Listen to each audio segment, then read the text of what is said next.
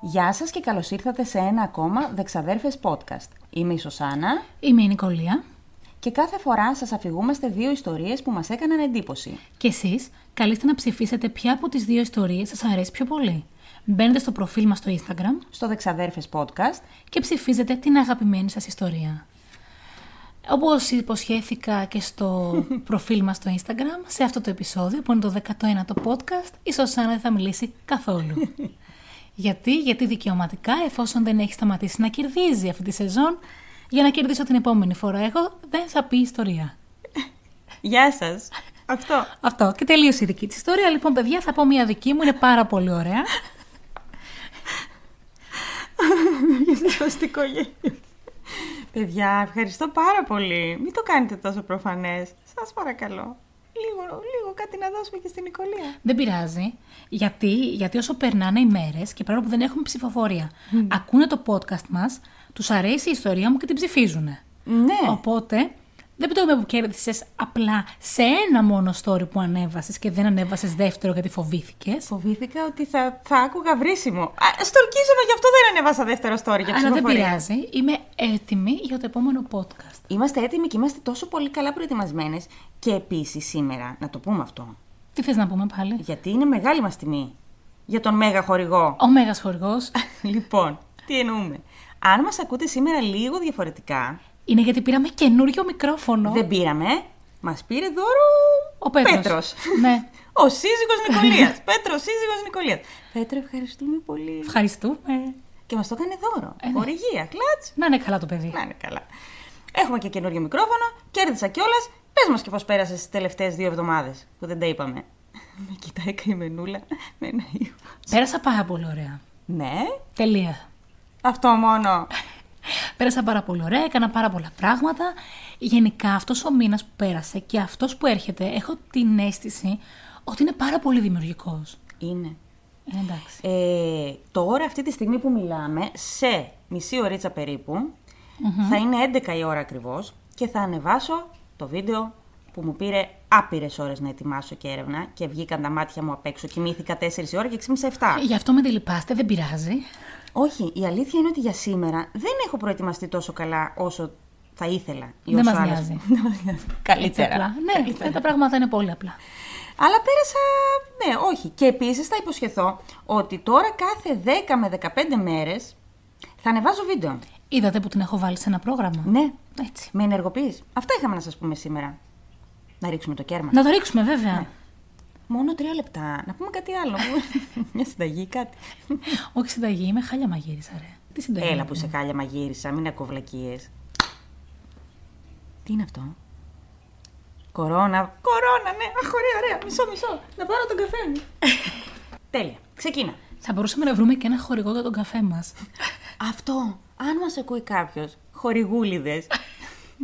για τον καφέ μας. δηλαδή, αν δεν διαφημίσω εγώ καφέ που πίνω πέντε την ημέρα. Εγώ?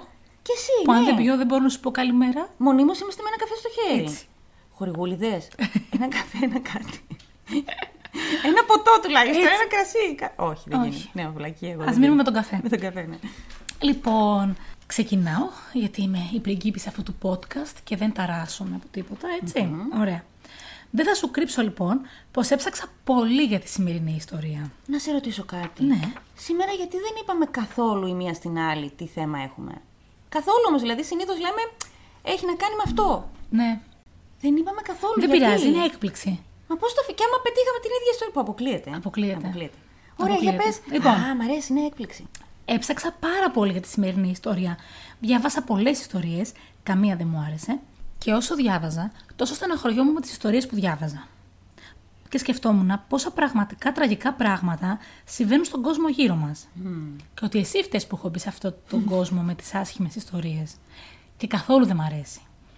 Και παρόλα αυτά αποφάσισα, πριν πω την ιστορία μου, να σου πω και ένα τραγούδι την ιστορία του που διάβασα πρόσφατα. Να σου πω και ένα τραγούδι. Όχι, να σου πω την ιστορία ενός τραγουδιού. Α, ναι, μ' αρέσουν αυτά. Έχω κάνει και βίντεο. Να σας Πραγματικά. παίξω λίγο. Πραγματικά θα σου πω την ιστορία ενός τραγουδιού γιατί όσο έψαχνα να βρω ιστορίες, για κάποιο λόγο που δεν ξέρω, μπροστά μου στο timeline, ναι. Ναι. λέγεται, βγήκε η ιστορία του τραγουδιού.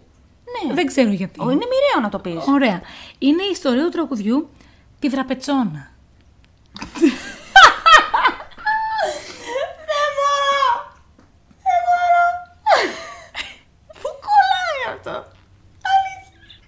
Ναι. Ξέρω δεν κολλάει πουθενά. Το ξέρεις το τραγούδι. Δεν μου λέει κάτι. Μπορεί και. Ξέρεις ποιο είναι. Ναι. Και όχι τίποτα. Είμαι και πάρα πολύ φάλτσι για να στο τραγουδήσω αυτή τη Όχι, στιγμή. όχι, όχι, δεν θα θέλατε. Είναι αυτό όμως που λέει Πάρ το στεφάνι μας, πάρ το γεράνι μας. Στην Α, τραπετσόνα πια ναι, δεν ναι, είναι. η τραπετσόνα, τη θυμήθηκα. Ιδέες, ακόμα και μόνο που διάβασα τους τοίχου, είμαστε ναι. υπό έλεγχο. Θα σου πω λοιπόν, θα πω πρώτα ότι αυτό το τραγούδι με το που το διαβάζω σαν ιστορία, ένιωσα να το ακούω και να ανατριχιάζω. Τελευταία φορά που θυμάμαι να το άκουσα ήταν το 2008 και ήμασταν στην Κωνσταντινούπολη σε ένα μαγαζί από αυτά λίγο τα πιο τύπου μπουάτ, με πολλών ειδών τραγούδια από πολλές χώρες, τύπου λίγο folklore. Και ήτανε, ανέβηκε πάνω στη σκηνή ένας κύριος πάνω από 70 χρονών, ασπρομάλης και άρχισε να τραγουδάει. Α, Ακόμα και τώρα είναι σαν να βλέπω τη μορφή του και να ακούω τη φωνή του. Γι' αυτό το τραγούδι λοιπόν θα σου πω, που τη μουσική την έγραψε ο Μίκης Θοδωράκης ναι. και τους στίχους τους έγραψε ο Τάσος Λιβαδίτης. Έλα ρε. Αλήθεια. Ναι. Ήτανε, αν δεν κάνω λάθος, η πρώτη φορά που έγραφε στίχους ο Λιβαδίτης για τραγούδια. Και δεν είναι στο ύφος του Λιβαδίτη Ναι. δηλαδή, γενικά. Και είχαν, γράψει ήδη το ένα τραγούδι για το δίσκο μαζί με το Θοδωράκι και χρειάζονταν να γράψουν ένα ακόμη για να βγει ο δίσκος. Τότε οι δίσκοι ήταν 45 άριδες και είχε δύο τραγουδιά ένα από τη μία πλευρά ναι, και ένα από την άλλη. Εννοείται ότι ξέρεις το Λιβαδίτη, έτσι. Ναι, Όλοι ρε, τον ξέρουν το εννοείται. Λιβαδίτη. Θα μπορούσα να πω. Έχω γράψει και ποίημα του να σας διαβάσω, αλλά είπα. Θα σου παίξω λίγο. Να, ορίστε. Θα αφήσω μόνο το τελευταίο στίχο Ναι, του ποίηματος που έχω κρατήσει. Είναι που μοιραίο, έλεγε, Ναι, πες το. Και σμίγουν και χωρίζουν οι άνθρωποι και δεν παίρνει τίποτα ο ένας από τον άλλον. Ένα μικρό στίχος του Λιβαδίτη. Γιατί το κάνεις αυτό, Γιατί, γιατί, θα κερδίσεις σήμερα. Γιατί κάθε φορά που με κάνεις και συγκινούμε κάπως και κάτι παθαίνω, κερδίζεις. Αυτός λοιπόν είναι ένας μικρός στίχος από το Λιβαδίτη. Συνεχίζω ατάραχη, έτσι. Τότε λοιπόν ε, έχουν γράψει το πρώτο τραγούδι ο Θοδωράκης με το Λιβαδίτη και πρέπει να γράψουν το δεύτερο. Εκεί είχα μείνει στην ιστορία μου. Ναι. Ε, ήταν η εποχή όπου η κυβέρνηση τότε ήθελε να διώξει τους πρόσφυγες ε, από τις παράγκες και τα σπίτια παραπήγματα που είχαν στην Τραπετσόνα και στην Κοκκινιά χωρίς να τους δώσει καμία αποζημίωση. Και γίνονταν πάρα πολύ μεγάλοι αγώνες για να μην τα καταφέρει και τους αφήσει αυτούς τους ανθρώπους για ακόμα μια φορά εκτεθειμένους. Ε, και ήταν ο Θεοδωράκης και στο δρόμο και πήγαινε προς το Κολούμπια για να γράψει κάποιο, κάποιο δίσκο, να ηχογραφήσουν κάτι. Και καθώς περνούσε ένιωφε το τι συνέβαινε και γράφει τη μουσική. Φτάνει στο στούντιο και παίρνει τηλέφωνο τον Λιβαδίτη. Και του λέει: Άκου τι έγραψα. Και του παίζει τη μουσική. Και μέχρι το βράδυ ο Λιβαδίτης είχε γράψει τους τοίχους. Τι ωραίο. Βγαίνει ο δίσκος και με το που βγαίνει ο δίσκος αρχίζουν μια περιοδία σε όλη την επαρχία το καλοκαίρι. Mm. Και στην περιοδία του των, των τραγουδιών, μαζί με τον Θοδωράκη, πήγαινε και ο Λιβαδίτης. Και περιέγραφε ο, Λιβ- ο Θοδωράκης ότι ήταν η πρώτη φορά που σε στάδια γεμάτα από ανθρώπους, λαοθάλασσα και μάλιστα των πιο φτωχών στρωμάτων, Mm. ε, υπήρχε ένας ποιητής ο οποίος απήγγειλε τα ποίηματά του σε αυτούς. Αχ, τι ωραίο. Αυτό ήθελα να πω τώρα. Να Ατάραχη. ρωτήσω κάτι. Ναι, παρακαλώ. Μ' αρέσουν πάρα πολύ αυτά και τα λες και πάρα πολύ ωραία. Έχεις σχέση με την ιστορία μας. Καμία. Απλά επειδή ψάχνω ιστορίες οι οποίες δεν μου αρέσουν. Όχι, και- να σου πω κάτι. Εγώ πιστεύω στη μοίρα. Για να στο έβγαλε και για να το είπες, υπάρχει κάποιος λόγος. Κάποιο Εντάξει. πρέπει να τα ακούσει από, τους, από αυτούς που μας ακούνε. Ναι. Κάποιος πρέπει να τα ακούσει. Οι Τρέζονέιτ που λένε και οι κοπέλες που λένε τα ταρό. Ή οι Τρέζονέιτ. Ωραία. Λοιπόν, μετά από αυτήν την ιστορία μου λοιπόν και την εξαίρετη εισαγωγή που Ναι. έκανα, θα σε πάω σε μια χώρα που είναι γνωστή για το πολύ χαμηλό ποσοστό εγκληματικότητας. Ποια είναι αυτή η χώρα, Φιλανδία, Σουηδία. Φιλανδία. Α, ωραία. Σε πάω λοιπόν στην ιστορία μου. Είμαστε τον Ιούνιο του 1960. Ορίστε. Αυτή είναι η σύνδεση με την Δραπετσόνα. Ε, ναι. Η Δραπετσόνα ηχογραφήθηκε πρώτη φορά το 61. Το Google ξέρει. Το Google ξέρει. Βασικά το Google ξέρει εμένα. λοιπόν, είμαστε τον Ιούνιο του 1960, όπου τέσσερις έφηβοι πήγαν στη λίμνη Μπόντομ, κοντά στο Έσπο, λίγο πιο μακριά από το Ελσίνκι. Ε, Τι. δεν την ξέρω την ιστορία. Δεν την ξέρω. Απλά δε- μου το έχει πετάξει πολλές φορές στο YouTube ε, την ιστορία για τον Bondom. Και, και, δεν- και κάποιον λόγο δεν το είχα δει ποτέ. Υπάρχει και συγκρότημα. Ε, ξέρω. Σε μένα τα λες, σε παρακαλώ. Ωραία, υπάρχει και συγκρότημα με το όνομα Ναι. Μπόντομ. Ναι. Ωραία. Συνεχίζω τάραχη. Αυτοί οι τέσσερις έφηβοι λοιπόν πηγαίνουν στη λίμνη Μπόντομ για να κατασκηνώσουν το βράδυ, να κάνουν κάμπινγκ. Στη Φιλανδία, Ναι. με τους μείον 200. Ήταν πάρα πολύ σύνηθες. Ε, ξέρω, Τον ναι, Ιούνιο ναι. είναι. Και Ιούνιος εκεί, εγώ ψοφάω στο κρύο. Εκεί ζουν Ε, οι τέλος πάντων, άνθρωποι. ναι, έχεις Δεν δίκιο. Ναι. ζούσαν εδώ και πήγαν να κάνουν εκδρομή. Ουσιαστικά ήταν δύο ζευγάρια. Τα αγόρια ήταν 18 χρονών, τα κορίτσια ήταν 15. Ήτανε ο Σέπο με την κοπέλα του την Άντζα και ο Νίλς με την κοπέλα του την Μάιλα. Δεν λέω επίθετα γιατί είναι πάρα Ναι, πολύ δύσκολα τα ονόματά τους. Και όλοι αυτοί κοιμούνταν σε μια ενιαία σκηνή μεγάλη. Δεν είχαν δύο, είχαν στήσει μια μεγάλη, ωραιότατη σκηνούλα. Περνάει την πρώτη νύχτα που έχουν κατασκηνώσει. Το επόμενο πρωί, δύο αγόρια από μια ομάδα παρατήρησης πουλιών που έκαναν πεζοπορία παρατήρησαν τη σκηνή από απόσταση. Δεν μπορούσαν να δουν ακριβώς λεπτομέρειες, ήταν όμως ξεκάθαρο ότι η σκηνή ήταν κομμένη και σκισμένη και είδανε λίγο πιο κάτω έναν άνδρα με ξανθά μαλλιά να απομακρύνεται. Α, μου θυμίζει τον Diathlon Pass, το θυμάσαι, με τη σκηνή που είχα κάνει βίντεο. Ναι, Που βρέθηκε η σκηνή σκισμένη. Ε, ναι, και μετά. δεν κάνουν κάτι αυτοί. Λίγο αργότερα, ένας ντόπιος ξυλοκόπος περνάει από εκεί, πιο κοντά στη σκηνή και βλέπει ένα θέαμα που δεν θα ξεχνούσε ποτέ στη ζωή του. Έξω από τη σκηνή ήταν μόφυρτος και χτυπημένος ο Νίλ. Ναι. Την κοπέλα του τη Μάιλα την βλέπει λίγο παραπέρα, μισή μέσα στη σκηνή, μισή έξω. Και καλεί αμέσως την αστυνομία. Δεν πάει πιο κοντά. Να ρωτήσω κάτι. Ο άλλος που είχε περάσει πριν. Τα δύο, οι δύο παρατηρητές πουλιών. Ναι. Δεν είχαν δει από μακριά τα πτώματα. Α, Είδανε αυτό. μόνο, βλέπανε μόνο τη σκηνή που Α, είχε. οκ. και κάποιον να φεύγει πιο- πιο μακριά. Ναι. Κάλεσε λοιπόν αμέσως την αστυνομία και τότε ανακάλυψαν πως η Μάιλα ήταν νεκρή και πως μέσα στη σκηνή ήταν το άλλο ζευγάρι των παιδιων επίσης νεκρή. Ναι. Ο μόνος επιζών ήταν ο Νίλ, ο οποίος όμως ήταν σε κακή κατάσταση. Η αστυνομία ταράχτηκε, δεν τους συνέβαιναν συχνά τέτοια πράγματα και ακόμη δεν τους συμβαίνουν τέτοια πράγματα. Προσπάθησε να δει τι γίνεται ε, και στην, στον πανικό τους κάλεσαν και το στρατό. Γιατί λέω στον πανικό τους, Γιατί ε, μετά τους έχουν κατηγορήσει για αυτή τους την κίνηση. Γιατί εφόσον ήρθε ο στρατός και περνοδιάβαναν όλοι, αλλίωσαν τη σκηνή του εγκλήματος. Βέβαια, βρήκανε πιο κάτω τα μηχανάκια των παιδιών. Είχαν δύο μηχανάκια που είχαν πάει τα παιδιά, τα οποία ήταν εκεί απείραχτα. Αλλά λίγο παραπέρα, πεταμένα τα κλειδιά από τα μηχανάκια. Καμία συνοχή. Κατέληξαν πως το σώμα της Μάιλας είχε κινηθεί προς τη μέση, προς την πλευρά της σκηνής. Είχε μετακινηθεί αφού είχε πεθάνει. Ναι, Ή ας πούμε την ώρα που πέθανε κάπως. μάλλον εφόσον είχε ναι. πεθάνει. Okay. Και ο Νίλ ήταν εξυπόλυτος και βρήκαν τα παπούτσια του μισό μίλι μακριά. Α, οκ.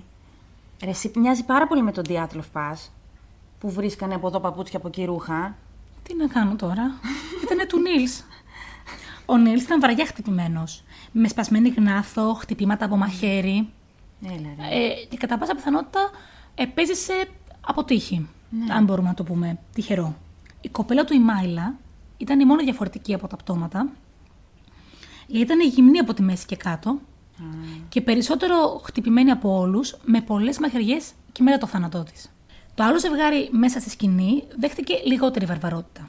Το όπλο του εγκλήματος ήταν ένα μαχαίρι, σίγουρα, και ένα αμβλή αντικείμενο, πιθανότατα βράχος. Τίποτα από τα δύο δεν βρέθηκε ποτέ. Με παρακολουθείς ακόμη, έτσι. Πολύ, ναι. Πολύ ωραία. Η επίθεση έγινε μεταξύ 4 με 6 το πρωί. Ο ξυλοκόπος τους είδε στις 11. Ο Νίλ είπε πω. Πώ είχε επιζήσει τόσες ώρες ο Νίλ. Ναι. Ο Νίλ είπε πως είδε έναν ξαθό άντρα, ντυμένο στα μαύρα, με κατακόκκινα μάτια. Και δεν θυμόταν τίποτα άλλο. Αλήθεια σου λέω. Δεν με κοιτάς έτσι. Δεν θυμόταν. Δηλαδή. Τίποτα άλλο. Ήταν σαν να είχε μετά, μάλλον λιποθύμησε, τον είδε να τους επιτίθεται και λιποθύμησε. Άρα υπήρχε ένας άντρας, ναι. Για να βοηθήσει όσο μπορούσε ο Νίλ, γιατί προσπαθούσε να θυμηθεί και δεν μπορούσε, απευθύνθηκαν σε υπνοτιστή, έκανε, προσπάθησε να ανακαλέσει τη στιγμή και με, με τη βοήθεια αυτού του υπνοτιστή φτιάξαν ένα σκίτσο. Εμένα μου άρεσε που απευθύνθηκα σε υπνοτιστή, μου αρέσει όταν χρησιμοποιούν τέτοιες μεθόδους η αστυνομία. Παρ' όλα αυτά δεν μπορούσαν να βρούνε. Μην κα... μη δεις σημασία. Βγάζω φωτογραφίες για το Instagram στη μέση της ιστορίας. Δέπι full mode. On. ADHD. ναι, συνέχισε. Παρ' όλα αυτά, το σκίτσο όμως, παρόλο που το κάνανε, δεν μπόρεσαν να το συνδυάσουν με κανέναν. Ε, ναι. Αρκετό καιρό μετά και μετά από τις κηδείες των θυμάτων, ε, κοιτούσαν τις φωτογραφίες που είχαν τραβηχτεί. Γιατί τραβηχτήκαν και κάποιες φωτογραφίες την ώρα της κηδείας. Ναι. Όλων των κηδείων, γιατί είχε γίνει μεγάλος χαμός στη Φιλανδία γι' αυτό. ναι. Και τότε μέσα στο πλήθος είδαν έναν άντρα, στην κηδεία του ενός, δεν ξέρω σε ποιον από όλους, είδαν έναν άντρα που έμοιαζε με το σκίτσο που είχαν δημιουργήσει οι αστυνομικοί. Ναι. Δυστυχώς όμως δεν τον ταυτοποίησαν ποτέ. Κανείς δεν ήξερε ποιος ήταν. Ναι. Ρε, εσύ πώς συνδέονται πάντα οι ιστορίες μας. Και εγώ στην ιστορία μου έχω μια γυναίκα που πήγε σε μια κηδεία και κανένας δεν ήξερε ποια ήταν. Ορίστε. Αυτό, περνάς σε μια κηδεία, βλέπεις και λες: Α, ας σταματήσω. να πω ένα ζωή σε Εγώ εσάς. Σταματούσα να πάρω κόλλημα, να ξέρετε, τρελαίνομαι. Δεν μ' αρέσουν τα κόλληβα. Να πεις και ένα θεός χωρίς τον άνθρωπο. Δεν σε αρέσει τα κόλλημα, αλήθεια. Ναι, μόνο βαρβαρίτσα τρώω. Στη Φιλανδία φαντάζομαι δεν είχαν κόλλημα. Όχι. Για πες. Τώρα θα μου πεις: Καλά. Έγινε όλο αυτό. Δεν υπήρχε κανένας ύποπτος για αυτή τη δολοφονία. Ε, ναι. Δεν με ρώτησες μέχρι τώρα. Και είχα και μια άλλη ερώτηση. Πες μου. Είχα, η κοπέλα συγκεκριμένη ή κάποιο από τα παιδιά είχε κακοποιηθεί σεξουαλικά, ξέρουμε κάτι. Δεν έλεγε πουθενά. Δεν έλεγε, οκ. Πρώτος λοιπόν ύποπτος για όλη αυτή την Δεν βάρβαρα. ξέρω γιατί σήμερα. Παιδιά, συγγνώμη. Είναι λίγο ηρωνικό να λέμε για τραγικά πράγματα και να γελάμε. Αλλά πρέπει να, να το τονίσουμε και το έχουμε πει και σε άλλο podcast. Ότι πολλές φορές αυτός είναι ένας μηχανισμός άμυνας. Φυσικά. Δεν, σε καμία περίπτωση δεν γελάμε για να χλεβάσουμε το θάνατο άλλων ανθρώπων. Εντάξει, έκανες την αποποίησή σου. Αυτό ήθελα. Ωραία. Disclaimer, ναι. Συνεχίζω τώρα. Ναι. Ο πρώτος ύποπτος για όλη αυτή τη βαρβαρότητα ήταν ο Καρ Βάγκελμαρ. Δεν κόβουμε το κεφάλι μου στο ότι διαβάζετε έτσι το επιθετό του. που είχε ένα κοντινό περίπτερο στη λίμνη. Ε, τώρα να μην γελάσω. Είχε ένα κοντινό περίπτερο στη λίμνη γιατί η λίμνη ήταν μέρος κατασκηνωτών. Τι θέλεις τώρα εσύ. Ναι, εντάξει. Κατάλαβα. Μπορεί Τύπου να, κιόσκο. κάνανε, Ναι, μπορεί τα να λέμε κάνανε και τέτοιο εκεί. Κάνα ε, river party όπω στην- Περίπου, στο Άργος. δεν μπορώ, δεν μπορώ. Πιάσε μια pay safe. Παλικάρι. Δεν μπορώ. Λοιπόν, είχε ένα περίπτερο λοιπόν ο άνθρωπος στο κοντινό. στη- είχε ένα κοντινό περίπτερο ο άνθρωπο στη λίμνη Ναι. και τον θεωρούσαν ύποπτο γιατί αυτός ήταν γνωστός για την απέχθειά του και τους κατασκηνωτές. Ε, Δεν τους γούσταρε Εσύ καθόλου. Νικολέα, δεν μπορώ σήμερα, αλήθεια. Δηλαδή, δεν γουστάρω τους κατά τις σκηνωτές και πάω και ανοίγω ένα περίπτερο. Ναι, στη Μπορεί να λίμνη. του έμεινε κληρονομιά από τον προπάπου του του ανθρώπου. Αλλά δεν τους γούσταρε τους κατασκηνωτέ και κατά καιρούς τους πετούσε πέτρες Αχ, θα πνιγώ. και τους έκοβε και τους πασάρους από τις σκηνές για να φεύγουν. Πνιγώ. Δεν μπορώ. Λοιπόν, είχε όμως άλλο τη γυναίκα του αυτός. Συγγνώμη, σας είπα να μην μπει σήμερα ιστορία και να μην μιλάει καθόλου σε αυτό το podcast. Δεν με ακούγατε. Συγγνώμη, δεν θα ξαναδιακόψω. Είχε όμως άλοθη εκείνο το βράδυ από τη γυναίκα του. Και είπε ότι το βράδυ στο κρεβάτι μαζί της. Καθώς κυλάει η ιστορία, ξε... μ- μαθαίνουμε ότι ένα βράδυ ο Κάρλ ήταν μεθυσμένο και είχε πει σε έναν φίλο του ότι αυτός ήταν ο δολοφόνος και είχε κρύψει το όπλο στο πηγάδι. Και μετά Το όπλο. το όπλο του εγκλήματος, το μαχαίρι. Μαχαίρι, ναι. στο πηγαδι Πήγε αυτός ο φίλος και το είπε στην αστυνομία. Ναι. Η αστυνομία πήγε, έψαξε σε όλη την ακίνητη περιουσία του Καρλ και δεν βρήκε τίποτα. Τώρα, ποιο είναι το περίεργο σε αυτό το ότι έψαξε το πηγάδι. Όταν ο Καρλ εξομολογήθηκε στον φίλο του που πίνανε μαζί ότι αυτός είναι ο δολοφόνος, λέει: Αν ήμουν ο δολοφόνος, τι θα έπρεπε να κάνω. Και είπε και ο φίλος του: Θα ήταν καλύτερο ε, να πας να πνιγείς παρά να σε βάλουν στη φυλακή μετά από αυτά που έχεις κάνει. Αλλά πίνοντας και σε μια άλλη διαδικασία συζήτηση. Ο Καρλ, λοιπόν, το 1969, γιατί είμαστε 9 χρόνια μετά την δολοφονία, ε, αυτοκτόνησε εφόσον πνίγηκε στη λίμνη. Έλα. Έλα, ρε, εσύ αυτός το έκανε. ε. Η γυναίκα του, χρόνια πολλά μετά, όταν ήταν στο κρεβάτι του πόνου και αργό πέθαινε, είπε ότι πίστευε και εκείνη πως ο σύζυγός της ήταν ο δολοφόνος, γιατί ήταν ψεύτικο το άλοθη που του έδωσε εκείνο το βράδυ. Ήτρικα. Έλα, ρε, εσύ αυτός το έκανε. Μπορεί να τελειώσει εδώ η ιστορία. Όχι, δεν τελειώνει Να πω εδώ κι εγώ η τη ιστορία. δικιά μου. Όχι. Φίλε, αυτός το έκανε, είναι ξεκάθαρο. Θέλεις να περιμένεις. Ναι, θέλω. Ωραία. Έχουμε και άλλον ύποπτο. Ο επόμενος ύποπτος ήταν ένας κατάδικος, ο Πέντι, που έχει κατηγορηθεί για πάρα πολλά βία εγκλήματα κατά τη διάρκεια της δεκαετίας του 1960. Και ενώ βρισκόταν στη φυλακή για κάποιο άλλο έγκλημα, είπε σε ένα συγκρατούμενό του ότι αυτός ήταν ο δολοφόνος της λίμνης. Και πως εκείνη την περίοδο ζούσε κοντά στην περιοχή και του σκότωσε. Η αστυνομία δεν τον πίστεψε βέβαια, γιατί ο Πέντι είχε ψυχολογικά προβλήματα. Αλλά παρόλα αυτά δεν μπορούσαν να τον ανακρίνουν ούτε αυτόν Ναι. ξανά, γιατί στις 6 Ιουνίου του 69, ακριβώς λέει 9 χρόνια μετά Α, το το 69 69 κι αυτός, ναι. Και 6 Ιουνίου, 9 χρόνια, Ακριβώς το Ακριβώς. Ακριβώς. Ναι. κρεμάστηκε κατά τη μεταφορά του στη φυλακή. Ε, έχω τσουτσουριάσει. Κρεμάστηκε. Ναι. Και εγώ έχω έναν που κρεμάστηκε στην ιστορία μου. ότι κρεμάστηκε και αυτοκτόνησε και αυτός ο δεύτερος ύποπτος που είπε ότι αυτός έκανε τις δολοφονίες, δεν σου έκανε Το καμία δικό μου εντύπωση. το μυαλό πιο πολύ σημασία έχουν οι συγχρονικότητες. Και κρεμάστηκε και το βίντεο που θα ανεβάσω τώρα σε 10 λεπτά έχει να κάνει με κρεμασμένους. Κρεμάστηκε στη φυλακή, αυτοκτόνησε. Ναι. Και άμα το κάνανε μαζί, ο περιπτεράς με τον κατάδικο. Βρήκε ένας περιπτεράς καμένος, ένα κατάδικο και είπανε Αχ, τι ωραία μέρα σήμερα, σκοτώσουμε τέσσερα παιδιά στη λίμνη. Γίνονται αυτά, ρε, εσύ. Σωστά. Απλά καθημερινά. Και συνεχίζω. Γιατί έχω και άλλους υπόπτους. Δεν Ε, Και ναι. τελείωσα. κάθε φορά θα λέω αυτός το έκανε. Όπω είπα, περίμενε. Με το που είχαν γίνει οι δολοφονίες, τις πρώτες μέρες μετά, συνέλαβαν οι αστυνομικοί έναν τοπικό δραπέτη. Είχαν εμπόλικου εκεί, τον Πολ Λουόμα. Όμως δεν τους βοήθησε σε τίποτα, γιατί είχε καταφύγει τότε σε μία άλλη πόλη παραδίπλα. Οπότε δεν ήταν αυτός. Α, ήταν δηλαδή εκείνη την ημέρα, ήταν σε άλλη πόλη. Τον πιάσανε, αλλά ήταν δραπέτης, ήταν εκεί δίπλα. ναι. Δεν ήταν αυτός. Νο, Ωραία. Αυτός δεν ήταν. Ναι, Δεν συμφωνούμε. τελείωσα. Εδώ έχω και άλλους υπόπτους. Υπήρχε άλλος ένας υπόπτος. Ο Χάν Άσμαν. Λοιπόν, από τη γλώσσα του σώματός σου καταλαβαίνω ότι εσύ πιστεύεις ότι ήταν αυτός. Για πες. ο Hans Άσμαν, που έμοιαζε πάρα πολύ με το σκίτσο του Νίλς. Ποιο είναι όμως το πρόβλημα. Το σκίτσο έγινε μετέπειτα και αυτό τον είχαν πιάσει πρωτήτερα. Ο Hans, την επόμενη μέρα των δολοφονιών, έφτασε σε ένα νοσοκομείο 10 χιλιόμετρα μακριά από τη λίμνη. Ναι. Ήταν ατιμέλητος, με πολύ βρώμικα χέρια και καλυμμένος από ένα κόκκινο υγρό. Αυτός το έκανε. Ουσιαστικά ήταν γεμάτος από αίμα. Ε, ναι. Παραπλανούσε επανειλημμένος στου γιατρού σχετικά με την ταυτότητά του. Ήταν πάρα πολύ ε, μπερδεμένος, το έκανε. πάρα πολύ εκνευρισμένος. Προσπαθούσε να βρει μια άκρη, δεν μπορούσαν να, συν- να συνεννοηθούν με τους γιατρούς. Και πολύ αργότερα, όταν πήγαν κάποια στιγμή οι αστυνομικοί, παραδέχτηκε πως ήταν κατάσκοπος της Καγκεμπέ και πρώην ναζιστής. Είμαστε το 60. Οκ. Περιττό να πω ότι οι γιατροί είπανε πολύ αργότερα ότι όταν ήρθε η αστυνομια δεν εξέτασε ποτέ τα ρούχα του που ήταν γεμάτα από αίμα ανά των παιδιών. Ναι. Ε, Γιατί δεν γνωρίζανε, μάλλον δεν γνωρίζανε για το έγκλημα ακόμα. Αλλά αυτός ήταν τραυματισμένος ή απλά είχε. Γιατί πήγε στο νοσοκομείο, Ήταν χτυπημένος και αυτό. Ε, φαινόταν καταρακωμένος και τους έλεγε ότι έχει κάποιο πρόβλημα, αλλά δεν μπορούσαν να συνεννοηθούν. Αυτός το έκανε. Ναι. Παρ' όλα αυτά, λοιπόν, όταν κυκλοφόρησε η περιγραφή του υπόπτου και ήταν προφανής η ομοιότητα με το Hans, Ναι. ο Hans έκοψε τα μαλλιά του για να μειώσει αυτή την- την ομοιότητα. Ο Hans δεν καταδιώχθηκε ποτέ. Γιατί. Ένας γιατρός που τον εξέτασε, ο δόκτωρ Τζόρμα Πάλο, Ναι. έγραψε πάρα πολλά βιβλία μετέπειτα, θεωρώντας ότι αυτός ήταν ο δολοφόνος.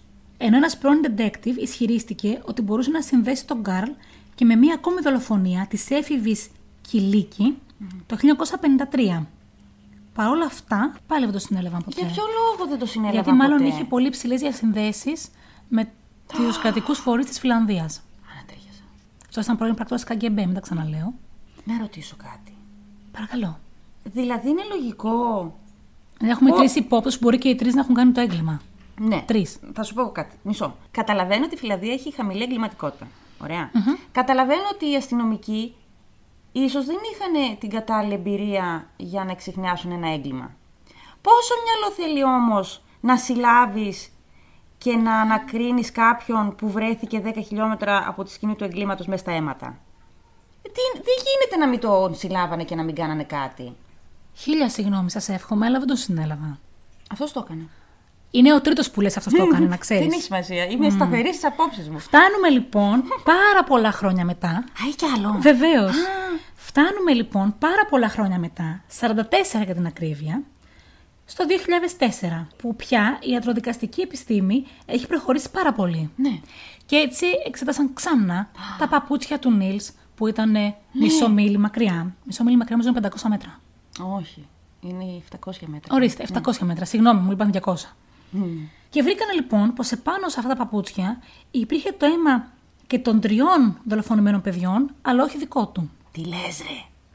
Έτσι Τι λες τώρα. έπιασαν τον Νίλ σαν ύποπτο, θεωρώντας ότι αυτός σκότωσε τους φίλους του. Τι plot twist ήταν αυτό. Ναι.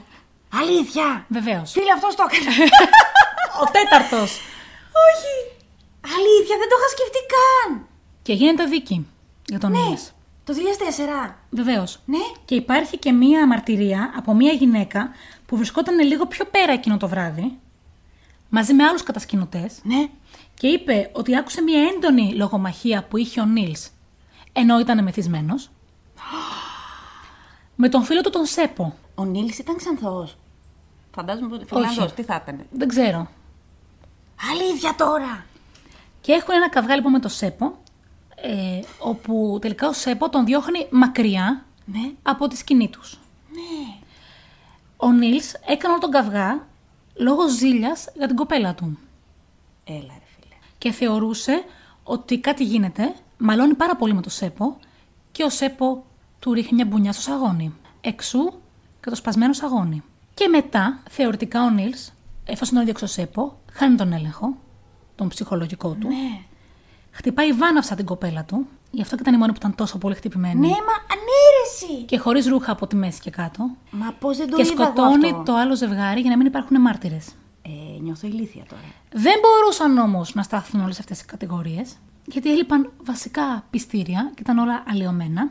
Η δικηγόρος του Νίλ έλεγε ότι, και αν υποθέσουμε ότι όντως το σαγόν του έσπασε από τον σεπο ήταν, όμως- ήταν πάρα πολύ χτυπημένος, θα ήταν αδύνατο με αυτά τα χτυπήματα να μπορέσει να χτυπήσει τόσο πολύ μέχρι θανάτου τους άλλους τρεις. Βλακία λέει. Βλακία. Συγγνώμη, κυρία μου, αλλά η ιστορία σας είναι μια βλακία.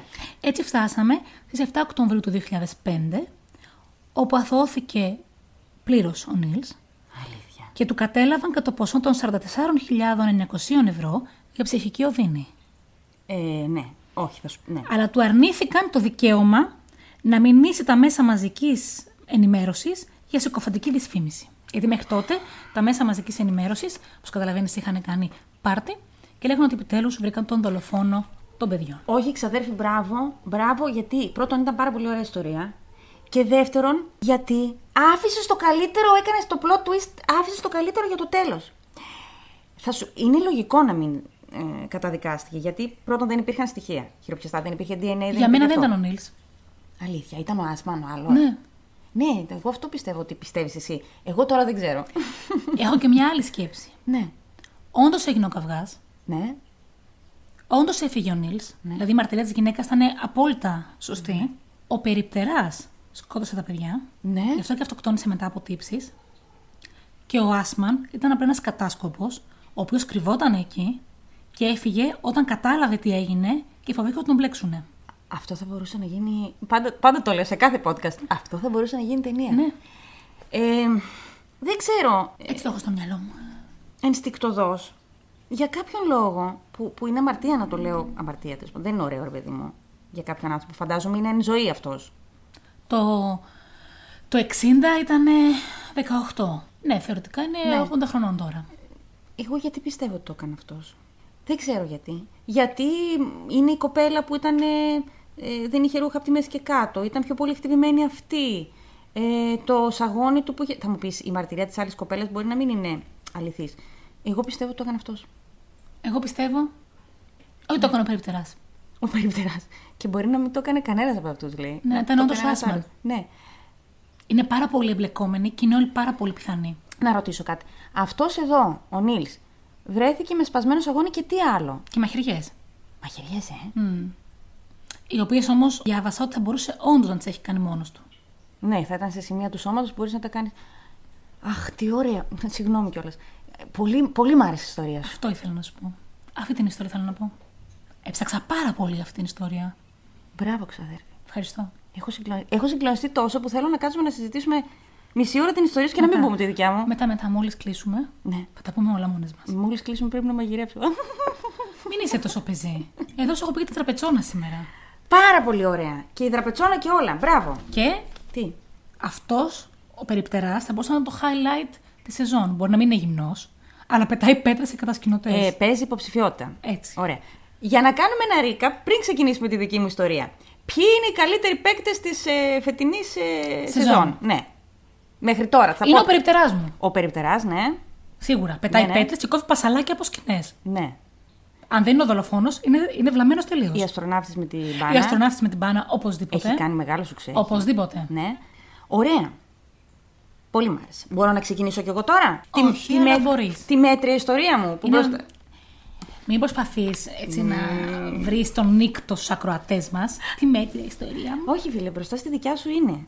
Είναι αλήθεια. Δηλαδή, ε, γενικά επειδή ζωρίστηκα πάρα πολύ αυτή τη βδομάδα. Μ' άρεσε πάρα πολύ η ιστορία που Χαρτομάτια να σου διάλεξα. φέρω. Δεν θέλω. Δεν τον υδρότα και τα δάκρυα. Μ' άρεσε πάρα πολύ και να πω κάτι. Δεν υπάρχει κανένα βίντεο για αυτή την ιστορία πέρα από την Bailey Serian. Την ξέρεις την Bailey Serian. Όχι. Αχ, είναι μια πάρα πολύ ωραία ε, YouTuber η οποία λέει ιστορίες τέτοιες και βάφεται ταυτόχρονα. Κάνει make-up. Υπάρχει και στο ελληνικό YouTube η Εύα. Ε, πάρα πολύ ωραία.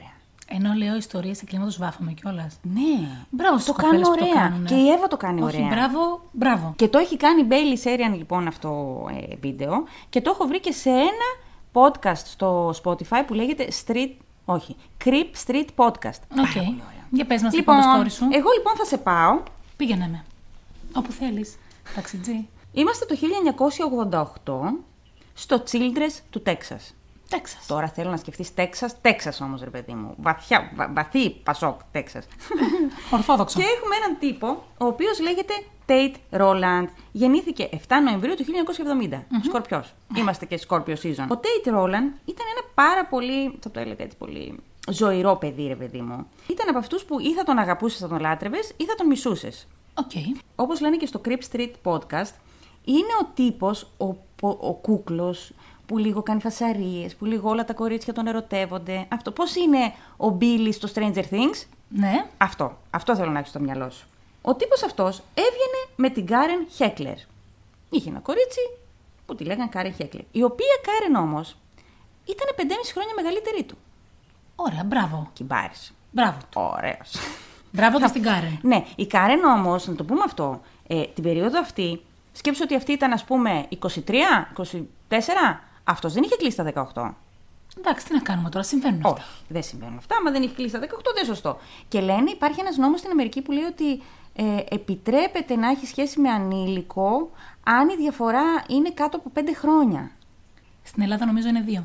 Αλήθεια, ισχύει. Υπάρχει. Μμμ, βέβαια. Τέλος πάντων, το έχω ακούσει. Μπορεί και να μην ισχύει. Μπορεί και να λέω αυτά για βλακίες. πάνω από 16 ετών. Για πάνω από 16, ναι. Ναι, ναι απλά επειδή. ε, Κάτω ισχύει. από 16 δεν μετράει ούτε αυτό. Ναι. Είναι ανήλικο. Είναι ανή... ε, εννοείται. Α, απλά επειδή ήθε- ήθελα να το πω, γιατί μου έκανε εντύπωση. Λέω αυτή τα είχε 23 χρόνια, τα είχε ας πούμε με έναν που ήταν 17.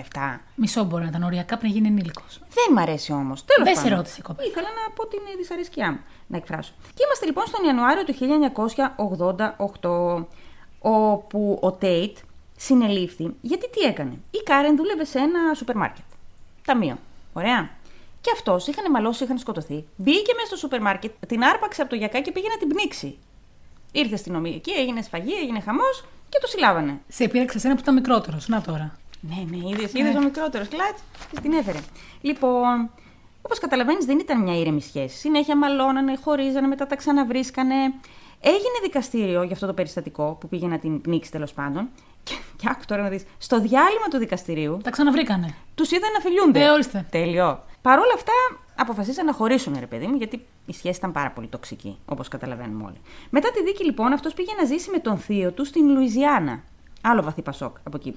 Ωραία. Από το Τέξας στη Λουιζιάννα. Γιατί ο πατέρας του, ο Τζίμι Ρόλαντ, δεν συμπαθούσε καθόλου την Κάρεν. Γιατί αυτή φταίει που το παιδί του ε, χάνεται από το σωστό δρόμο. ναι, Ε, ακριβώς βέβαια. αυτό πίστευε. Δεν φταίνε ποτέ τα παιδιά μας. Φταίνε πάντα οι άλλοι. Ναι, και σου λέει 5,5 χρόνια μεγαλύτερη και τι σχέση και τι δουλειά έχει με αυτήν. Δεν μ' αρέσει, θα τον πάω για λίγους μήνες εκεί. Φεύγει αυτός στην Λουιζιάννα, στον θείο του, και τρεις μήνες αργότερα η Κάρεν παντρεύεται έναν άλλον. Ορίστε η κοπέλα. Ε, Έφτιαξε τη ζωή της. Τι θέλεις. Δεν μ' αρέσει η Κάρεν. I don't like Karen. Δεν μας αφορά αυτό. Δεν, κάτι, κάτι μου στραβώνει στην Κάρεν. Θα μου πεις, αρέσει ο άλλος. Όχι. Αλλά ναι, τέλος πάντων. Ε, Όπως καταλαβαίνεις λοιπόν, αυτός πληγώθηκε πάρα πολύ και άρχισε να πίνει. Ο 17χρονο. Ο 17χρονο, ναι. Ναι, μμμ. Ακόμα είναι 17. Και άρχισε να πίνει. Και άρχισε να πίνει. Ευχαριστώ. ναι. Ε, και είχε συμπτώματα κατάθλιψης το παιδί. Και φτάνουμε αισίως στις 26 Ιουλίου του 1988. Και είναι στο πάρκινγκ ενός πολυκαταστήματος και μιλάει με κάποιους φίλους του. Είναι με τον Bobby Reynolds. Τον Bobby εντωμεταξύ κάποια στιγμή παλιότερα του είχε σπάσει το σαγόνι επειδή φλέρταρε την Κάρεν. Καλό παιδί. ναι. Και μετά γίνανε φίλοι, ρε παιδί μου. Τι να κολλητοί. κάνω, Μπόμπι, σου λέει, μα δεν γίνω κολλητός, θα με ξαναδείρει αυτός. Θα τη φαντάζομαι αυτή την ε, συζήτηση. να τα πίνουν μαζί και να λέει Α, την τέτοια, την αυτή. Θυμάσαι την άλλη, τότε την που σου τέτοια». σπάσα το σαγόνι. Ναι, Δεν άξιζε. Δεν άξιζε για μια γυναίκα να τα κάνουμε αυτά. Ναι. Και είναι μαζί τους και ο Τσάτ Τζόνστον, ο οποίος ήταν 15 ετών, Φεύγει λοιπόν ο Μπόμπι που του είχε σπάσει το σαγόνι. Ε, και Μένει ο άλλος ο 15χρονο. Ναι, και αποφασίζουν να πάρουν μπύρες. Τώρα δεν ξέρω πώς πήραν μπύρες. Ο άλλος δεν είχε κλείσει τα 18 και άλλος 15. Και να πάνε με το αυτοκίνητο σε μια Να ερημική. ψεύτηκε ταυτότητα. Το έχουμε δει σε τόσες ταινίες. Αχ, ναι, ρε φίλε, ναι. Έχεις δίκιο. και πάνε σε μια ερημική περιοχή για να πιούνε και να κλάψει ο άλλος για την κοπέλα του που παντρεύεται. Το προσκλητήριο μου έπεσε από τα χέρια και τέτοια πράγματα. Δύο αγόρια, έφηβα, που πίνουνε. Οκ. Και αρχίσαν τις βλακίες. Ωραία. Αρχίσανε, λέει. Και λέει τώρα ο Τσάντ ότι κάποια στιγμή ο Τέιτ είχε πιει πάρα πολύ και ότι πήρε ένα σκηνή και έκανε για πλάκα ότι θέλει να κρεμαστεί από μια μιλιά. Μιλιά. Α, αυτά σύμφωνα με τις μαρτυρίες του, ε, του Τσέτη. Τσάντ. Τσάντ. Του Τσάντ. Ε, και είπε λοιπόν αυτός ότι κάποια στιγμή εγώ λέει, είχα τα κουτάκια της μπύρας και πήγα να τα πετάξω στον κάδο. Καμία λογική. Και μέχρι να γυρίσω, ο Τέιτ είχε αυτοκτονήσει. Είχε κρεμαστεί Στη από μιλιά. το δέντρο. Ναι, με το σκηνή. Ωραία. Πρώτον. Κουβαλούσε ποιος ένα έφηβος σκηνή μαζί του. Αυτό. Πρώτον αυτό. Δεύτερον, ποιος έφηβος πετάει, πίνει σε ερημική τοποθεσία και πετάει στον κάδο. Όλοι. Τώρα, τώρα Θα πλέον πρέπει. ναι. Το 6, το 88 όμως το κάνανε, πες μου την αλήθεια. Ήταν και λίγο cool να το πετάς. Δηλαδή θες να σε πιστέψω εγώ. Τέλος πάντων. Ε, Το, το, το δούμε μετά αυτό. Και κρεμάστηκε στο δέντρο. Πόση ώρα πέτωσε τα σκουπίδια αυτός ο άνθρωπος. Αυτό. Που λένε οι ιατροδικαστές, οι γιατροί, έχω ακούσει και από άλλες υποθέσεις, ότι θέλει αρκετά λεπτά. Δεν είναι τόσο απλό. Ναι, δηλαδή φτάνεις και προλαβαίνεις το σώσεις. Ναι. μμμ. Και αυτός δεν, με... δεν πρόλαβε, τέλος Ε, πάντων. Δεν πρόλαβε. Λοιπόν, δύο μέρες αργότερα. Α, πηγαίνει αυτός μετά, καλή βοήθεια, έρχονται, τον ε, παίρνουν, τον, βρίσκουν τον άνθρωπο νεκρό, ενημερώνουν τους γονείς τους και όλα αυτά. Μετά από δύο μέρες, τον ξανακαλούν για κατάθεση γιατί καταλαβαίνω ότι κάτι δεν πάει καλά. Και αλλάζει την ιστορία του. Και εδώ είναι το πρώτο red flag. Ότι όποιος αλλάζει την ιστορία του κάθε φορά που ε, καταθέτει, κάτι συμβαίνει. εκεί. Ωραία. Και είπε το εξής, ότι ε, ήθελε αυτός να αυτοκτονήσει, πήρε ένα σκηνή, κρεμάστηκε, δεν τα κατάφερε την πρώτη φορά και μετά οδηγήσαν με το αυτοκίνητο μέχρι το σπίτι του, πήρε άλλο σκηνή, ξαναγυρίσαν πίσω και κρεμάστηκε. Ε, πες μου λίγο. Δηλαδή αποφάσισε ο φίλος του να αυτοκτονήσει και ο άλλος τον βοήθησε για να βρει το καλύτερο σκηνή. Ναι. Ωραία. Και είπε ότι εγώ νόμιζα ότι έκανε πλάκα. Δεν πίστευα ότι πραγματικά θα αυτοκτονήσει, παρόλο που πήγαμε στο σπίτι του για να πάρουμε ένα γερό, γερό σκηνή, δηλαδή. 15 χρονών όμως κιόλας. Ναι. Έχει και ένα ελαφρυντικό γιατί είναι 15 χρονών. Και είναι αυτό που λες εσύ, ότι γιατί δεν τον σταμάτησε αφού τον είδε, γιατί. ή α, με- ας πάρουμε την πρώτη ιστορία. Προλάβαινε να τον σώσει. Αν πάρουμε τη δεύτερη ιστορία, γιατί δεν τον σταμάτησε να του πει τι είναι αυτά που κάνεις, ποιος σκηνή και τι, τι το θέλεις τέλος πάντων. Εκείνη την ημέρα ε, οι μάρτυρες είχαν πει ότι ε, και οι δύο είχαν πάρα πολύ καλή διάθεση. Θα μου πεις μετά μπορεί να ήπια και λίγο να χάλασε η διάθεσή του, είναι λογικό. Και πάμε στους ιατροδικαστές. Οι ιατροδικαστές. Συγγνώμη, συγγνώμη. Ναι. Ο τρίτος παρέας που του Ναι. είχε σπάσει παλιά το σαγόνι. Ναι. Τι είπε για εκείνο το Ότι βράδυ. ήταν μια χαρά. Οκ. Και μάλιστα είχαν κανονίσει για την επόμενη μέρα. Αυτός ήταν προπονητή softball, ο, ο Tate που πέθανε. Ε, να κάνει προπόνηση σε μια γυναική ομάδα softball. Και ήταν μια χαρά και τα λέγανε και- ότι ήταν πολύ καλά. Ωραία. Λοιπόν, και φτάνουμε στους ιατροδικαστές. Που οι ιατροδικαστές τι βρίσκουν. Λένε ότι ήταν ε, αυτοκτονία, αλλά δεν κάνουν νεκροψία. Γιατί. Δεν κάνουν νεκροψία, δεν ξέρω γιατί. Ούτε αιματολογικές κάνουν να δουν αν είχε κάτι στο, σώ- στο, ε, στο σώμα του, τέλος πάντων ουσίες. Το μόνο που προσέξανε είναι ότι είχε δύο γραμμές σχοινιών. από Άρα τα μπορεί να σκοινιά. ισχύει η κουβέντα του, Θα σου πω του γιατί φίλου δεν του ότι μπορεί. όντως δύο φορές προσπάθησε. Νομίζω πως όχι γιατί. Γιατί έχω κάνει ένα βίντεο τώρα. να σας παίξω λίγο. Ε, με τους κρεμασμένους. Αυτό που θα βγει. Ε, και ανακάλυψα λοιπόν το εξής. Όταν κάποιος κρεμιέται, απαγχωνισμός, έχει το σημάδι του σκηνιού πολύ ψηλά. Και είναι λογικό, γιατί από το βάρος του σώματος πέφτει και ανεβαίνει το, σκυλί, το, σκυ... και ανεβαίνει το σκηνή ψηλά. Αυτός είχε και ένα ε, σημάδι κάτω χαμηλά. Άρα κάποιος πήγε να τον πνίξει. Αυτό. Οκ. Αυτό ήταν το μόνο λογικό. Υποθέσαν όμως, γιατί δεν θέλαν και να το ψάξουν πάρα πολύ. Ξέραν και ότι ήταν και λίγο ξέρεις, ζωηρό παιδί και αυτός και δεν θέλαν να ασχοληθούν και πολύ. Δεν νοιαστήκανε. Δεν το ψάξαν, είπαν ότι είχε δύο γραμμές και τα αφήσαν εκεί. Άκου τώρα να δεις τι γίνεται. Στην κηδεία του παιδιού Ναι. Ε. εμφανίζεται μια γυναίκα, ντυμένη στα μαύρα, που κανένας δεν ήξερε ποια ήταν. ναι. Κάθεται στο πίσω μέρος και καθόταν παρακολούθησε την κηδεία και έφυγε. Δεν ξέρουμε τίποτα για αυτήν. Την ώρα λέει της κηδείας ήταν ένας έφηβος στην πρώτη-πρώτη σειρά, που δεν ξέρουμε τώρα το παιδί, είχε κάποιο ψυχολογικό πρόβλημα, είχε πιει. Καθόταν στην πρώτη σειρά και φώναζε συνέχεια. Suicide, suicide, suicide. Ωραία. Creepy. Και οι άλλοι πίσω. Και εδώ ξεκινάνε, από αυτή τη στιγμή και μετά ξεκινάνε τα πολύ περίεργα, αλλά σπούκι περίεργα.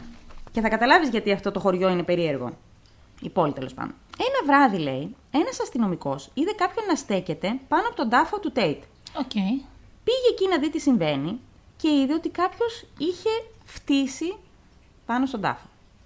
Κάποιος είχε νεύρα με τον date. Όχι απλά είχε φτύσει, ήτανε, είχε, φ- είχε γεμίσει τέλος πάντων. Δεν θέλω να γίνω να περιγράψω. Κάποια άλλη στιγμή είπαν ότι κάποιοι είδαν έναν καμένο σταυρό πάνω στον τάφο του Τέιτ. Πολλοί κόσμος δεν συμπαθούσε τον Τέιτ. Α, ναι, και αυτό ισχύει. Μια άλλη φορά κάποιος πήρε την αστυνομία και είπε ότι ο Τέιτ δεν πέθανε από μόνος του, δεν αυτοκτόνησε, ότι τον σκότωσαν κατά τη διάρκεια μιας τελετής και ότι οι ίδιοι άνθρωποι που το κάναν αυτό είχαν απαγάγει το σκυλί ενός καθηγητή του high school εκεί της πόλης και το είχαν θυσιάσει στο σατανά. Και το σκυλί του συγκεκριμένου καθηγητή όντως ήταν εξαφανισμένο, είχε εξαφανιστεί. Οκ. Ωραία. Καταλαβαίνεις τώρα ένα χωριό, αρχίζουν οι φήμες και Ο κυκλοφορούν. 15χρονος τι λέει γι' αυτό. Ο Τσάντ. Δεν το ξαναρωτήσαμε. Ακόμα τίποτα, θα σου πω. Α, ωραία. Λοιπόν, οπότε ξεκινήσαν να κυκλοφορούν αυτές οι φήμες για σατανισμό, για μία αίρεση περίεργη που κάνει τελετές και όλα αυτά. Είπαν ότι ο Τέιτ ήταν μέλος αυτής της αίρεσης, σέκτας. Κυκλοφορούσε η φήμη ότι τον σκοτώσανε γιατί δεν κατάφερε να φέρει ένα ξανθό κορίτσι για θυσία. Ένα ξανθό κορίτσι με γαλάζια μάτια χρειαζόντουσαν, λέει, για θυσία. Και του είχαν ζητήσει να πάει ή, ή τις αδερφές του, τα κορίτσια της θετής της μητριάς του, ας πούμε. Ωραία. Ή τα κορίτσια της αδερφής του, που ήταν ξανθά με γαλάζια μάτια. Αυτό Μάλιστα. είχε μια μεγαλύτερη αδερφή που ήταν παντρεμένη και είχε τρία παιδιά. Ταυτόχρονα εμφανίστηκαν ε, διάφοροι ξένοι με αυτοκίνητα που δεν τα γνώριζε κανείς τρεις φορές έξω από το σχολείο και προσπάθησαν να κλέψουν κοριτσάκια. Και αυτό είναι καταγεγραμμένο στην αστυνομία, δεν είναι απεισφήμε. Παλιότερα από το, πριν το θάνατο του. Ταυτόχρονα. Α, Ταυτόχρονα εκείνη την περίοδο εμφανίστηκαν αυτοκίνητα που δεν τα ήξερε κανείς και προσπάθησαν να παγάγουν κοριτσάκια, ξανθά κοριτσάκια και τις τρεις φορές. Μια γυναίκα λοιπόν ε, που έκανε βόλτα σε ένα πάρκο, εκείνη την περίοδο που είχε πεθάνει ο Τέιτ, λίγο αργότερα, άκουσε λέει η μουσική heavy metal ε, και είδε μια παρέα να κάνει κάτι στο χώμα, τέλος πάντων. Φύγαν αυτοί και μετά από λίγο, όταν πήγε αυτή να δει, είδε κάτω ότι υπήρχε μια πεντάλφα και ότι ήταν, ε, έγραφε το 666 από πάνω. Ήταν και της εποχής, αν μη Ήταν τι και της άλλο. εποχής, ναι. Εκεί η τέλη του 80, αρχές Ναι. του 90 ήταν και της εποχής. Και τα κάνανε και τα παιδιά για πλάκα. Ναι. Πολύ. Τα κάνανε, ναι. Ναι, ήταν της Ισχύει. εποχής. Άκου τώρα να δεις κάτι άλλο. Μία κοπέλα από το Childress, από αυτήν εδώ την πόλη, ενώ βρισκόταν σε άλλη πόλη, παίρνει τηλέφωνο την αστυνομία του Childress και τους λέει το εξής. Θα πάρω εγώ την αστυνομία και θα πω: Είδα ένα όνειρο. Ωραία. Και λέει: «Αστυ- Ε, Εσύ Ναι. θα μπορούσες. Εγώ θα μπορούσα, αλήθεια. εγώ θα μπορούσα, όντω. Και λέει η κοπέλα: Είδα Εν ένα δυνάμει όνειρο. και εγώ, οπότε. Και εσύ, ναι. και εσύ, μην το γελάς. Είδα ένα όνειρο, λέει, ότι ε, τον Τέιτ τον απήγαγαν μέλη κάποιας αίρεσης, ότι μαζευτήκανε σε ένα σπίτι με ένα κόκκινο φως απ' έξω, έκαναν πρώτα μία τελετή και μετά τον κρέμασαν. Ωραία. Στον όνειρό τη όλα αυτά. Είπε ότι στο όνειρό μου, λέει, είδα ότι είναι μπλεγμένοι και γονείς και ότι λίγα χρόνια πριν οι γονείς που είναι μπλεγμένοι με αυτή την αίρεση είχαν σκοτώσει ένα αγόρι όταν το πάτησαν με αυτοκίνητο. Ψάχνουν οι αστυνομικοί και βρίσκουν ότι δύο-τρία χρόνια νωρίτερα όντως ένα παιδί είχε σκοτωθεί με αυτόν τον τρόπο. Και ψάχνουν επίσης και βρίσκουν ότι όντως υπήρχε ένα σπίτι που είχε ένα κόκκινο φως απ' έξω. Αυτοί που σκότωσαν το παιδί. Αν καταδικάστηκαν και αυτά, Ναι. δεν το γνωρίζω αυτό. Δεν το έλεγε. Ή μπορεί, ας πούμε, να θεωρήθηκε ατύχημα. Δεν ξερω Δεν ξέρω. Και λέω εγώ τώρα, αυτή η ιδέα όντως όνειρο, ή είχε τύψεις και σου λέει τώρα που λείπω από την πόλη και δεν θα με συλλάβουν κατά πάσα πιθανότητα ή δεν θα με καλέσουν για κατάθεση. Έχω μια δικαιολογία. Εγώ θα πάρω τηλέφωνο να τα πω Και ό,τι γίνει. και ό,τι γίνει. Ναι. Και φτάνουμε 31 Οκτωβρίου του 1988, Halloween. Ωραία. Είχαν κυκλοφορήσει επίσης φήμες στο χωριό, στην πόλη αυτήν, ότι θα πάνε κάποιοι να ξεθάψουν τα κόκαλα του Τέιτ. Και πήγαν έφηβοι εκεί και σου λέει: Α, να δούμε αν θα έρθουν και ποιοι είναι αυτοί, να τους πιάσουμε. Αν όντως είναι αίρεση, επειδή να τους πιάσουμε. Και βρίσκουν ένα μινιβάν λευκό. Λευκό μινιβάν είναι πάντα. Λευκό Αυτό που μινιβάν, λέγαμε, ε, ναι, ναι. Πού πας με λευκό μινιβάν. Ναι. Ε, να περιμένει πολύ κοντά στον τάφο του Τέιτ και μόλις αυτοί πλησίασαν, άρχισαν να τους ακολουθεί. Φοβήθηκαν αυτοί, σηκώθηκαν, έφυγαν. Οκ. Και ότι το σοκου- τους ακολουθούσε λέει για πολλή ώρα το αυτοκίνητο αυτό, το βαν. Τώρα, έχουμε έναν άλλο τύπο. Ο Ρέι Βίλξ, οκ, που ήταν 15 ετών. Και συνελήφθη στις αρχές Νοέμβρη γιατί είχε κλέψει ένα αυτοκίνητο και είχε πάει και είχε καρφωθεί σε μια κολόνα. Κυβλωμένο. Τέλειο. Υπάρχουν πολύ βλαμμένοι σε αυτό το χωριό, την, την πόλη, τέλος πάντων, χωριό τι είναι. Είπε λοιπόν αυτός, όταν το συλλάβανε ότι είναι ο ίδιος μέλος μιας σατανικής αίρεσης, οι οποίοι κάνουν θυσίες και ότι ήταν ο ίδιος παρόν όταν κρεμάστηκε ο Τέιτ. Όταν συνήλθε, του κάνανε και έναν ελληνικό και ξύπνησε, είπε ότι δεν θυμάμαι τίποτα από όλα όσα είπα. Όχι ότι δεν ήμουν ή ότι λέω ψέματα, ότι είπε ότι δεν θυμάμαι να τα είπα αυτά. Ωραία. Ωραία. Δεν τα είπα ποτέ. Ο ίδιος τύπος, ο πολύ συμπαθητικός, είχε στο χέρι του ένα τατουάζ, μια σβάστηκα, και ένα τατουάζ που έγραφε heavy metal και είχε το 666 τελειο Μμμ. Στο σπίτι αυτού του τύπου, του Ray Wilkes, υπήρχε ένα γκράφιτι που έγραφε Devil's Den, δηλαδή η φωλιά, το κρυσφύγιο του, του σατανά. Ωραία.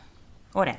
Ο πατέρας του βέβαια το αρνήθηκε και είπε ότι δεν έγραφε ακριβώς έτσι, ότι έγραφε I love L. Δεν ήταν γραμμένο καλά από ό,τι Α. κατάλαβα τον γκράφιτι. Και λέει ο πατέρας, σιγά μωρέ, δεν γράφει έτσι, γράφει αυτό. Ωραία.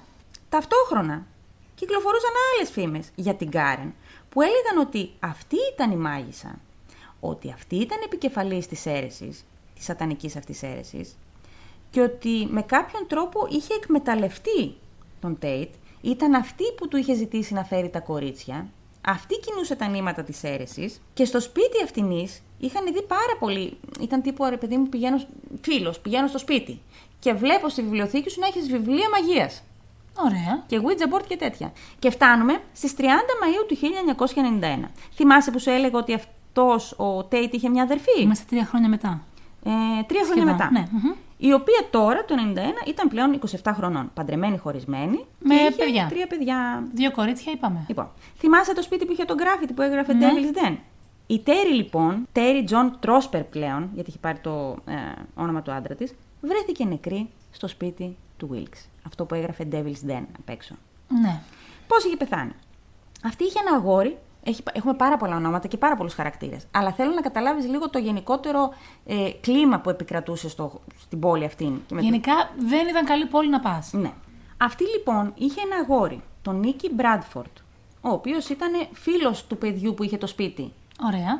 Με τη σβάστηκα, τον γλυκούλη. Και είπε, ρε παιδί μου, ότι εκείνο το βράδυ κάνανε ένα πάρτι και ήταν όλοι μαζί εκεί. Και ότι κάποια στιγμή αυτή είχε πιει πάρα πολύ, γιατί ήταν πάρα πολύ στεναχωρημένη, γιατί είχε χωρίσει και είχε χάσει την κυδαιμονία των παιδιών της.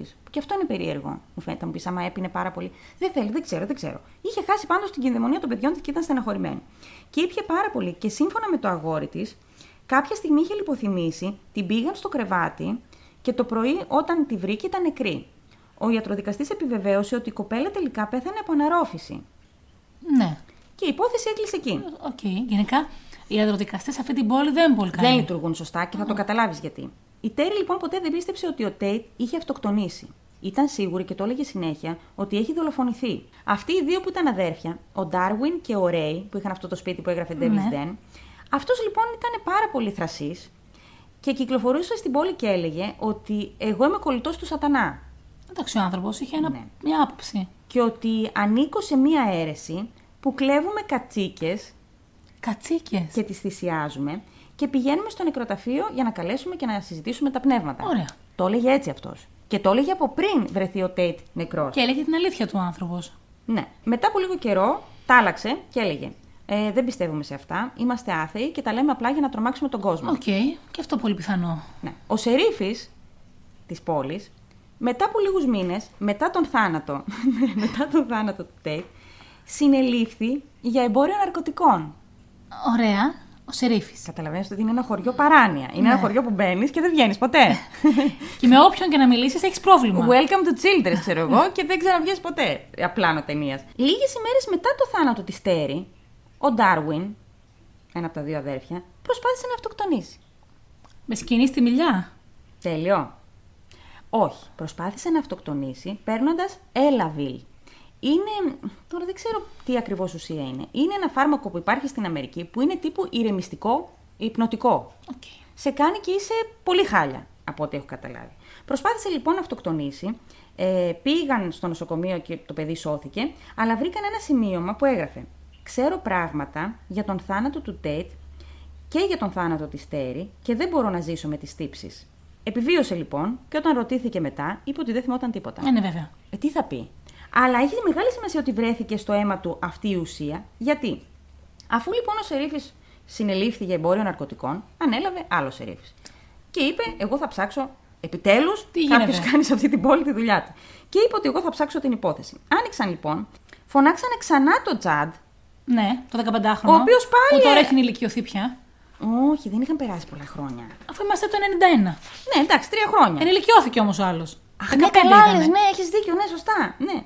Ε, ο Τσάντ, ο οποίος είπε ότι τελικά δεν αυτοκτόνησε και ότι απλά έπαιζε με το σκηνή Ναι, και ότι γλίστρησε και κρεμάστηκε. οκ. Ξανά άλλαξε δηλαδή την ιστορία του. Ανοίγουν λοιπόν την υπόθεση και ανακαλύπτει ο αστυνομικός τι. Ότι έχει τα δύο αυτά σημάδια από τα σκηνιά. Και ότι. Ο «Ρε, tape. παιδιά, το είχαμε, ναι, το είχαμε δει τότε, αλλά κάποιος πρέπει να το ψάξει παραπάνω, δεν γίνεται. Ναι. Και ότι πρέπει να κάνουμε ματολογικέ. Ωραία. και κάνουν εκταφή. Τρία- 31 Ιουλίου του 1991. Τρία χρόνια και τέσσερις μέρες από το όταν είχε γίνει.